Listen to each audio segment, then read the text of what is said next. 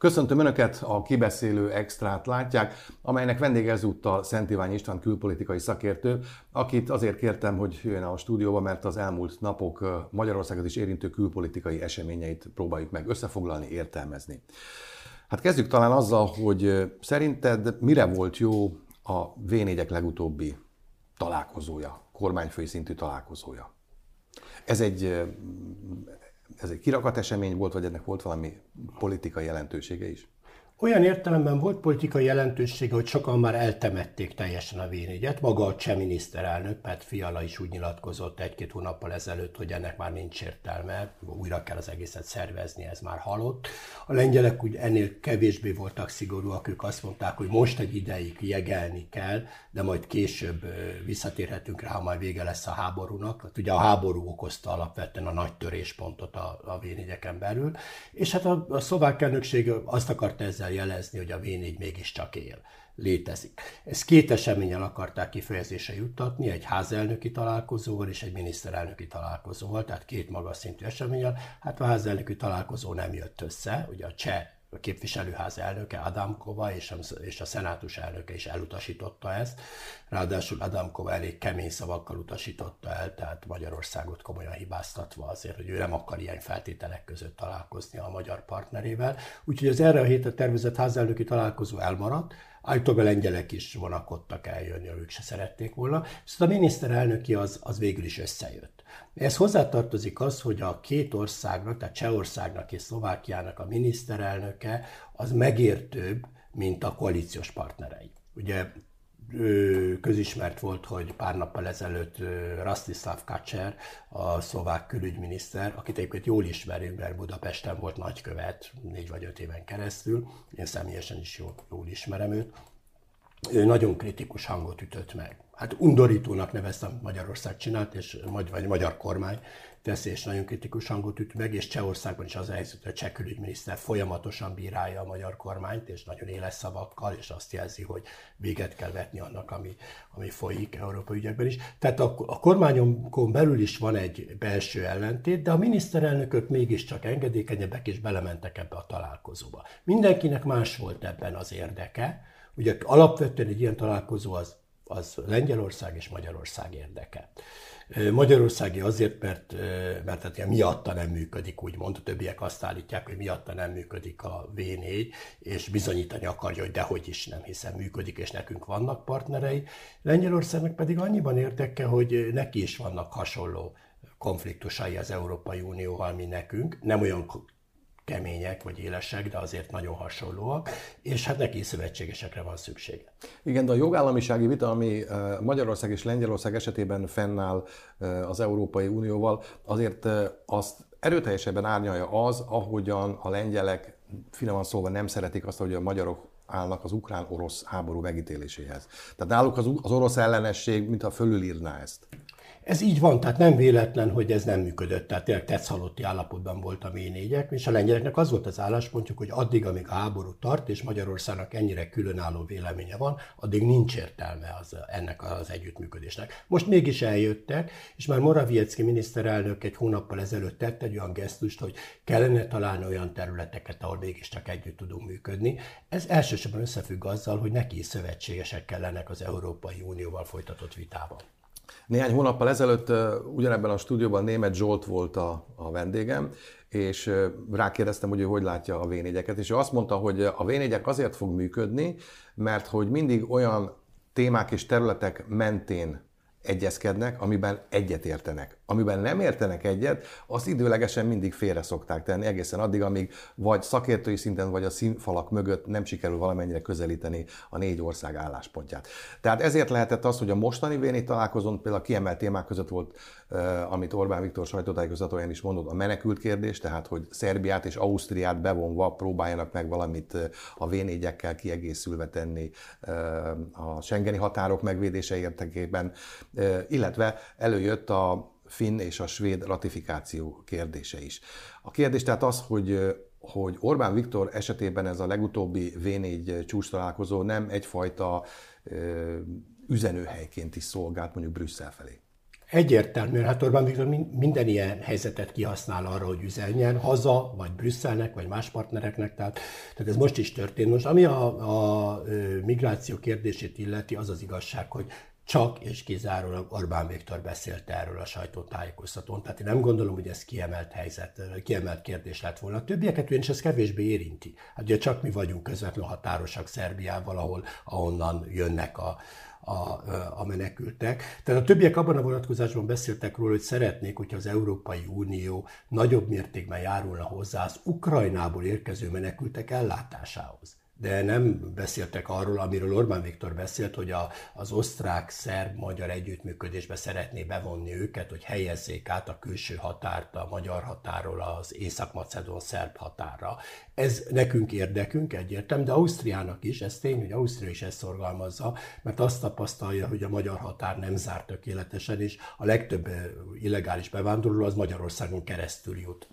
Jó, de térjünk vissza, tehát mi a, a fontos üzenet? Ugye itt elhangzott egy nagyon fontos üzenet a finn és a svéd NATO csatlakozás ratifikációjával kapcsolatban, amit a magyar kormány immáron közel fél éve halogat. De voltak itt azért anomáliák el körül, tehát hogy voltak már időpontok megjelölve arra, hogy mikor lesz a parlamenti ratifikáció. Igen, ez pontosan így van, és ezért egyre növekszik a, az elégedetlenség, nem csak Finnországban és Svédországban, hanem a többi NATO partnerországban is, ugyanis ezt nem, nem úgy értelmezik a NATO tagállamok, hogy ez Magyarország különleges gesztus a finnek és svédek felé, hanem úgy, hogy Finnország és Svédország belépése az egy közös érdek, mert ez két olyan ország, amely komoly katonai kapacitásokkal rendelkezik, az NATO északi szárnyát tudná megerősíteni, és mivel most úgy értékeli mindenki, hogy Oroszország jelenti a fő veszélyforrást a NATO számára, ez stratégiailag egy fontos célkitűzés.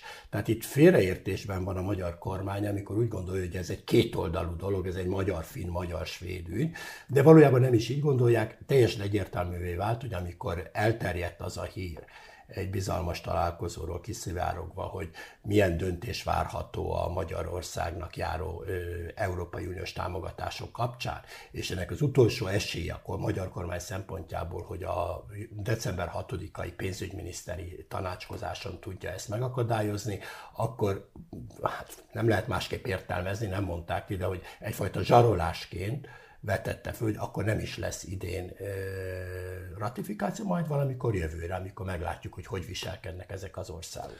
Na most ez azért nagyon elfogadhatatlan, mert ugye az adott szónak a politikában óriási jelentősége van, és ezért tekintik hiteltelennek a magyar politikát. Én októberben jártam Finnországban, a finn külügyminiszter is volt alkalommal rövid eszmecserét folytatni, és ő már akkor nagyon fölháborítónak tartotta, hogy számára megígérte egy augusztus végi találkozón Szijjártó Péter, hogy hogy az őszi ülésszak kezdetén ezt ratifikálják. Nincs itt semmi gond, Magyarország az első között. Már... Orbán Viktor is azt mondta, hogy évvégéig mindenféleképpen Orbán Viktor a ratifikáljuk. Finn, így van, a finn elnök fölhívta a telefon, hogy akkor most mi van, mert ugye nem ratifikálták az ével, az őszi ülésszak elé. Akkor azt mondta Orbán Viktor, hogy ne nyugtalankodjon az év végéig mindenképpen. Most azt mondja, hogy a tavaszi ülésszakon fogjuk. Tehát önmagát hazudtolja meg. De vajon miért?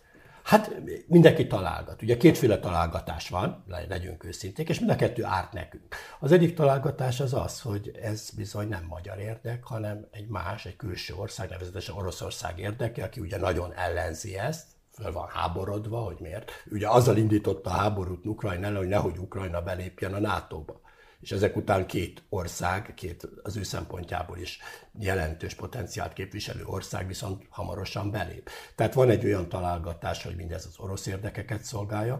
A látszat minden esetre nagyon kedvezőtlen, hiszen Szijjártó Péter, aki hazajár Oroszországba, a héten is ott volt, pár nappal azután került sor erre a bejelentésre, hogy hazatért Oroszországból Szijjártó Péteri már negyedszerre tett látogatást a háború Hát igen, de Na, ezt én nem vonnék le, igen, ezt találgatást. Találgat, de a másik találgatás viszont az, és az lehet az, az a kézenfekvő hogy ki, amit mondtam az előbb, hogy kiszivárgott, hogy hogy a bizottság egy kemény döntést terjeszt a tanács elé. Na ezt viszont szeretném, hogyha részletesen igen, a nézőknek végvenni. Tehát, hogy, hogy, hogy, van, ezek, milyen pontokon kellene keresztül mennie, hogy mi hozzájussunk ehhez a pénzhez, mert az utóbbi három napban szintén megkavarodott ez a történet. Igen.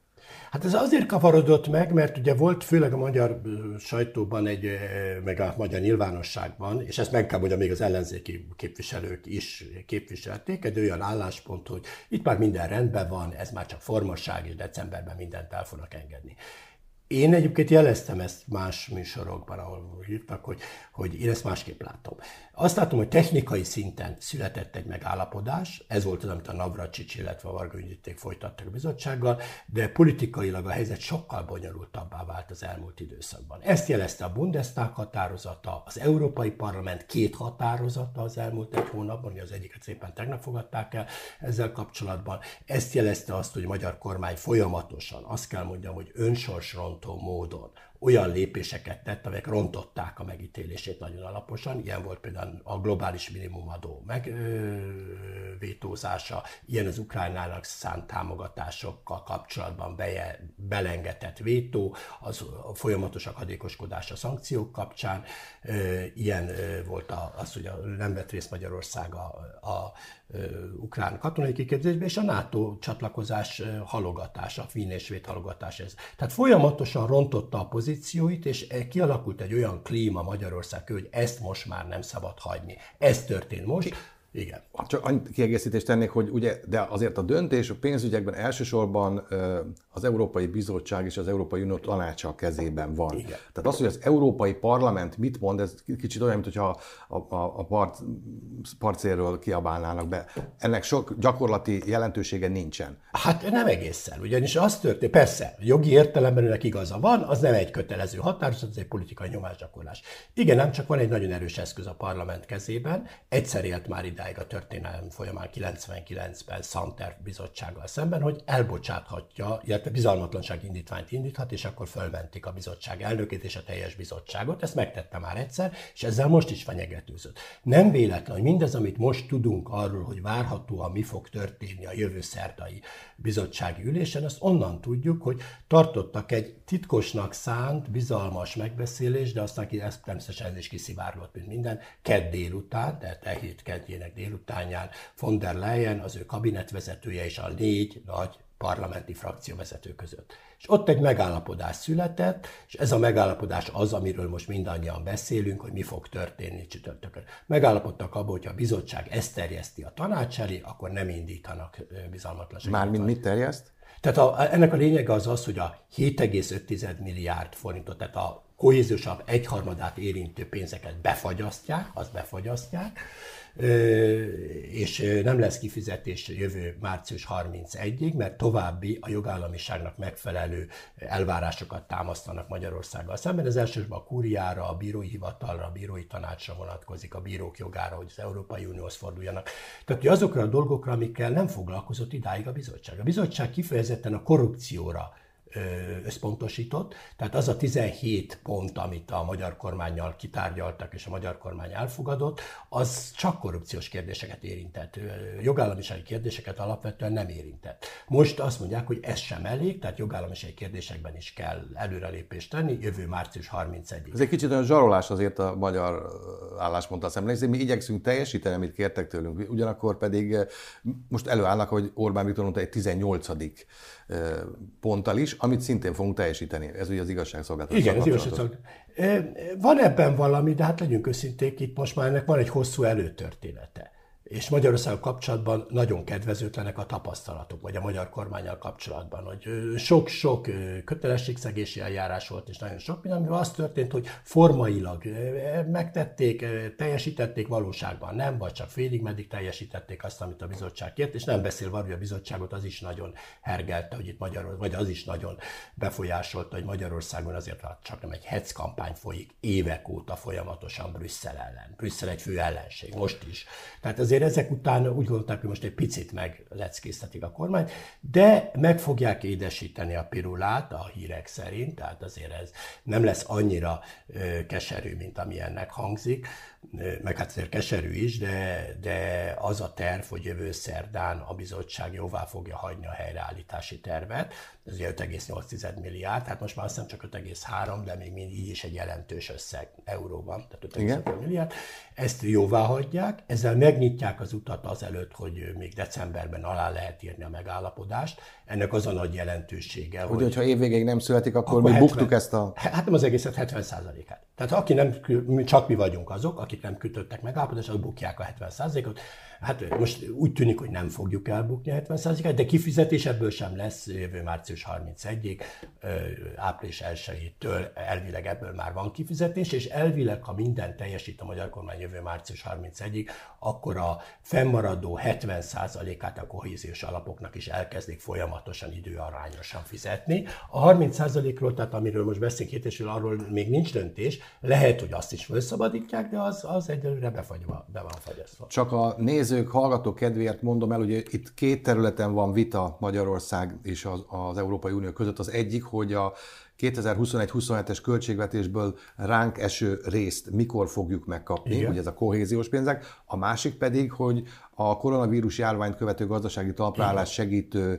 helyreállítási. helyreállítási alapból nekünk szánt pénzt, vagy általunk igényelt pénzt, ugye az egyik fele hitel, másik felé visszanemtérítendő, mikor kapjuk meg, és ez a bizonyos helyreállítási alaphoz kötődő megállapodás hiányzik még nálunk, hiányzik? ami le fog járni az év végével, tehát ezért nagyon fontos, hogy me- próbáljunk megállapodni. Hát köszönöm szépen, mert igen, erről van szó, tehát, hogy ezt elmondtam, mert mert én, én rövidítettem a dolgot, tehát erről van szó. Általában a bizottság most dönteni fog arról, hogy jóvá hagyják a benyújtott tervet, és akkor ezek után már meg lehet kötni a megállapodást, és hozzáférni. Tehát, tehát Magyarország nem maradt teljesen pénz nélkül, de azért jövő március 31-ig nincs pénz. Ez ugye felveti azt a kérdést, hogy azt ígérgették a tanároknak, hogy majd január 1-től a, kapják a fizetésemelést ebből a pénzből, ami persze hát egy nagyon kérdéses dolog, mert, mert ez egy egyszeri jövedelem az helyreállítás alap, ezt egyszerre kapjuk meg, és a, a fizetésemelés pedig hónapról hónapra fizet, fizetni kell, de minden esetre, hát nem tudom, hogy ez hogy lesz. Még egy pillanatra kanyarodjunk Igen. vissza európai parlamenti képviselőként Igen, lát, az... hogy működnek ezek a dolgok. Tehát, hogy tehát az Európai Parlament, ahogy megpróbál megint lefordítani, az Európai Parlament haragszik valamiért, nagyon tudjuk körülbelül, hogy miért, Magyarországra nem, nem az összes frakció, de egy jelentős része. Azért, hogy ők nyomást tudjanak gyakorolni, mert egyébként nincsen jogilag más eszköz. eszköz a kezükben, ezért befenyítették Ursula von der Leyen-t, hogyha a bizottság eh, átengedi a magyar támogató javaslatokat, akkor őt akár le is válthatják. Tehát már ugye zsarolják ezzel Ursula von der Leyen. Ursula von der Leyen pedig ugye azt mondja, hogy akkor ő megpróbál valami olyan kompromisszumot Ez elő, előhozni, amivel az Európai Parlamentnek is kedvez, valamilyen módon a bizottság is tudja magát tartani az eredeti elképzeléséhez, és ugye ahogy ezt Magyarországnak közvetítették, a 17 pont beterjesztése és elfogadása alapján valamiféle támogatáshoz fog hozzájutni. De még itt van egy utolsó pont, ugye, hogy ezt az egészet az Európai Unió tanácsa elé kell terjeszteni, Igen. ahol döntenek arról. Ott nem a bizottság fog dönteni, hanem a tanácsba fognak dönteni minősített többséggel, ami azt jelenti, hogy minimum 15 tagállamnak kell támogatni ezt a javaslatot, és ennek a 15 tagállamnak az unió lakosságának a 65%-át kell képviselnie. Azért itt ez egy kicsit össze van rakva ez a képet, nem? Hát ez, ez így működik. Bonyolult intézmény az Európai Unió, ezért sokan nem is látják át igazán, hogy mi van. Nagyon jó, hogy ezt így most elmondta a kedves hallgatók számára, akik esetleg ezt nem tudják. Hát igen, ez egy, ez egy bonyolult képlet, de, de most már a megoldáshoz közelítünk. Tehát közel vagyunk a megoldáshoz. Egy egészen más dolog. Miért szólt olyan nagyot Orbán Viktor focisája az elmúlt napokban? Szerintem azért szólt most nagyobbat, mint várni lehetett, mert ugye ennek van egy bizonyos előzménye. Tehát két héttel ezelőtt Putyin elnök tartott egy beszédet Moszkvával, egy kiállítás megnyitóján, vagy hadipari kiállítás megnyitóján, ahol azt mondta, hogy hogy nem csak Oroszországnak, de Lengyelországnak, Romániák, Magyarországnak is lehetnek jogos területi igényei, mondjuk ő csak Ukrajnáról beszélt, tehát Ukrajnával szemben. Ez természetesen napirendre tette ezt a kérdést, élessé tette, érzékenyé ezt a kérdést, és többen ennek kapcsán robbant be ez a sál, sálbotrány, ha szabad úgy nevezni. Én azt gondolom, nekem az a véleményem, ezt el is mondtam már máshol is, hogy, hogy ez nem volt szándékolt Orbán Viktor részéről, tehát ő nem akarta feltétlenül provokálni a, a nemzetközi közvéleményt. Azt, hogy ezt a sálat föltette, és ezeket a fotókat föltette, a szándékolt volt, de ezt ő befelé szánta, egy belső üzenet.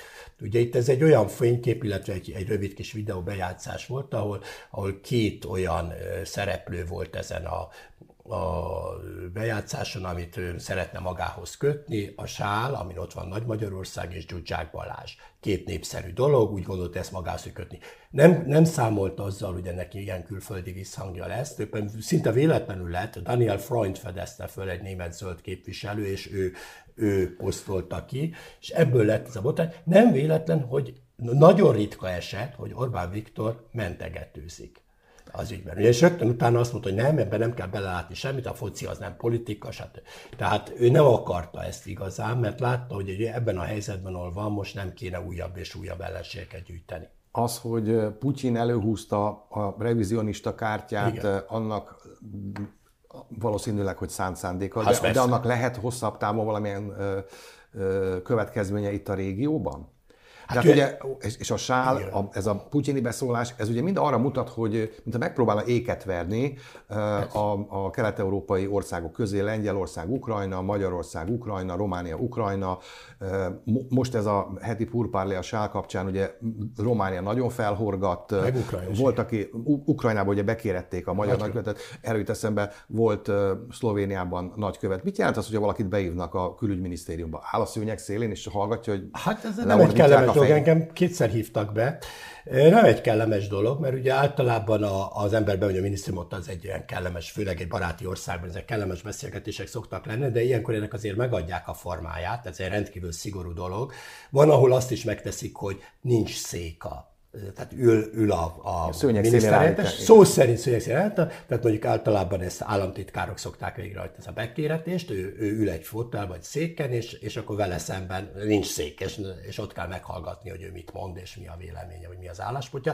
Tehát ez egy kellemetlen dolog, és ez egy nagyon erős diplomáciai jelzés, hogy nagyon elégedetlenek vagyunk. Most Magyarország ezt devalválta, mert nagyon sokszor kérettek be nagyköveteket különböző ügyekben, nevetséges ügyekben is. Tehát, hogy valaki, valaki valamit mondott a magyar kormányról egy miniszter vagy bárki, és akkor rögtön bekérették, a, de már most volt, akkor tévéműsor miatt kérették a nagyköveteket. Egy nagykövet mesélte nekem, hát nem hatalmazott föl, pontosan az esetre egészét elmondjam, de, de a lényegét elmondhatom név nélkül, hogy, hogy ő is hát rossz érzéssel ment be egy ilyen bekéretésre a, a külügyminisztériumból, nem is a Szijjártó fogadta, egyébként általában nem, hanem az államtitkárok szokták itt, és egy államtitkár fogadta, és hát ő arra számított, hogy ez olyan lesz, mint egy mint amilyen kell legyen egy bekérdés. Most kiderült, hogy nem. Hanem rendkívül szívélyes hangon fogadta ez a helyettes államtitkár, szinte elnézést kérte azért, és úgy magyarázt, hogy hát nálunk ezt kell csinálni, ezt ne vegyék komolyan is. Nem? És ez azt jelenti, hogy lemondják a találkozót a két külügyminiszter között, ami tervben volt már. Nem, szó se róla, nem akarjuk elrontani a kapcsolatokat. Tehát itt, itt de, itthon devalválódott ez a dolog, ez inkább a közvéleménynek szóló színjáték, ez nem, nem kemény. Általában ez a diplomáciában ez egy nagyon kemény üzenet. Zárójel bezárva, visszakanyarodunk, tehát behívták a magyar igen, nagykövetet igen. Kievben, vagyis ezzel csak azt akarom mondani, hogy mások viszont, a horvátok viszont sokkal lazábban reagáltak erre a dologra. Tehát azért nem egészen ugyanazok a hangsúlyok nem, Meg az a, környező, is, a, kör, a környező térségben. Persze. Hát ugye ez mindig azon is múlik, hogy kinek milyen ö, fenntartásai vannak a magyar kormányjal, Magyarországgal szemben, milyen félelmei vannak, milyen előítéletei vannak, ez nagyon befolyásolja. Most azért a horvátot azért azt úgy kell nézni, hogy ugye a horvát elnök mondta azt, hogy hát ez nevetséges, csak nevetni tudok rajta, hogy ő már korábban is úgy nyilatkozott, hogy ő, hogy, ő egy bohócnak tekinti Orbán Viktort, és semmit nem vesz komolyan, amit mond. Tehát ez úgy beleillett abba, hogy ő ezt alapvetően nem veszi komolyan. Az osztrákok nagyon szellemesen reagáltak, hogy majd tájékoztatják a magyar kormányt arról, amiről talán nincs tudomása, hogy a magyar királyság száz éve megszűnt vagy több mint száz éve megszűnt, de hát ugye ezt nem vették ilyen könnyedén a románok, akkor az ukránok, és a szlovák reakció most szellemes volt. És tulajdonképpen picit megalázó is Orbán Viktor számára, mert most nyakába kellett vegye kiengesztelésképpen a Szlovákia sálat, igen, tehát, tehát Szlovákiát népszerűsítette a sájával. Végül még egy dolog, amire kíváncsi vagyok, Ugye azzal kezdtük a beszélgetést, hogy a v jelen pillanatban hát elég rossz állapotban van, hogyha, különösképpen, hogyha ahhoz hasonlítjuk, ahogyan indult, és amilyen életerős volt ez az unión belüli regionális szerveződés.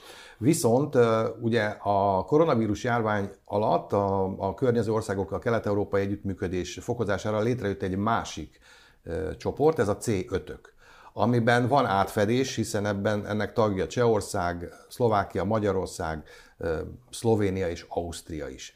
Ez kiválthatja a v Szerintem nem. A v az, azért az egy brand, az egy márka. Ez az, hogy túléli vagy nem, azt nem tudjuk. Én szeretném a túlélni, mert szerintem nagyon fontos funkciót tölt be, töltött be és tölthetne be. Ez egy regionális platform.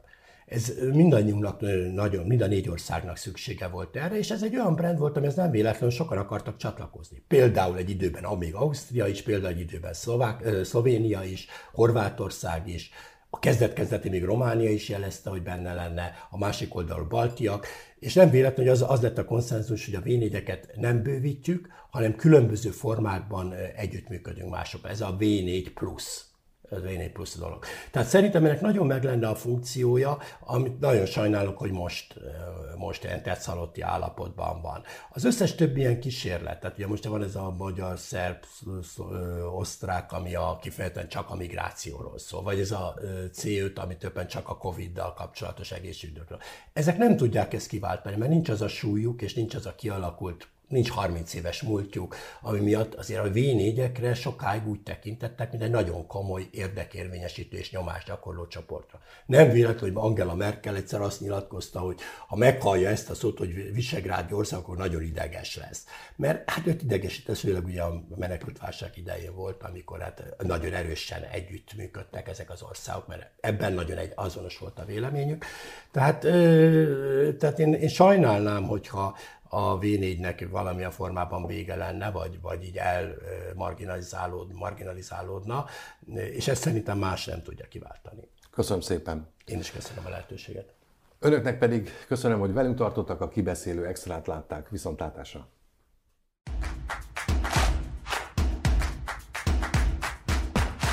A műsor a Béton partnere.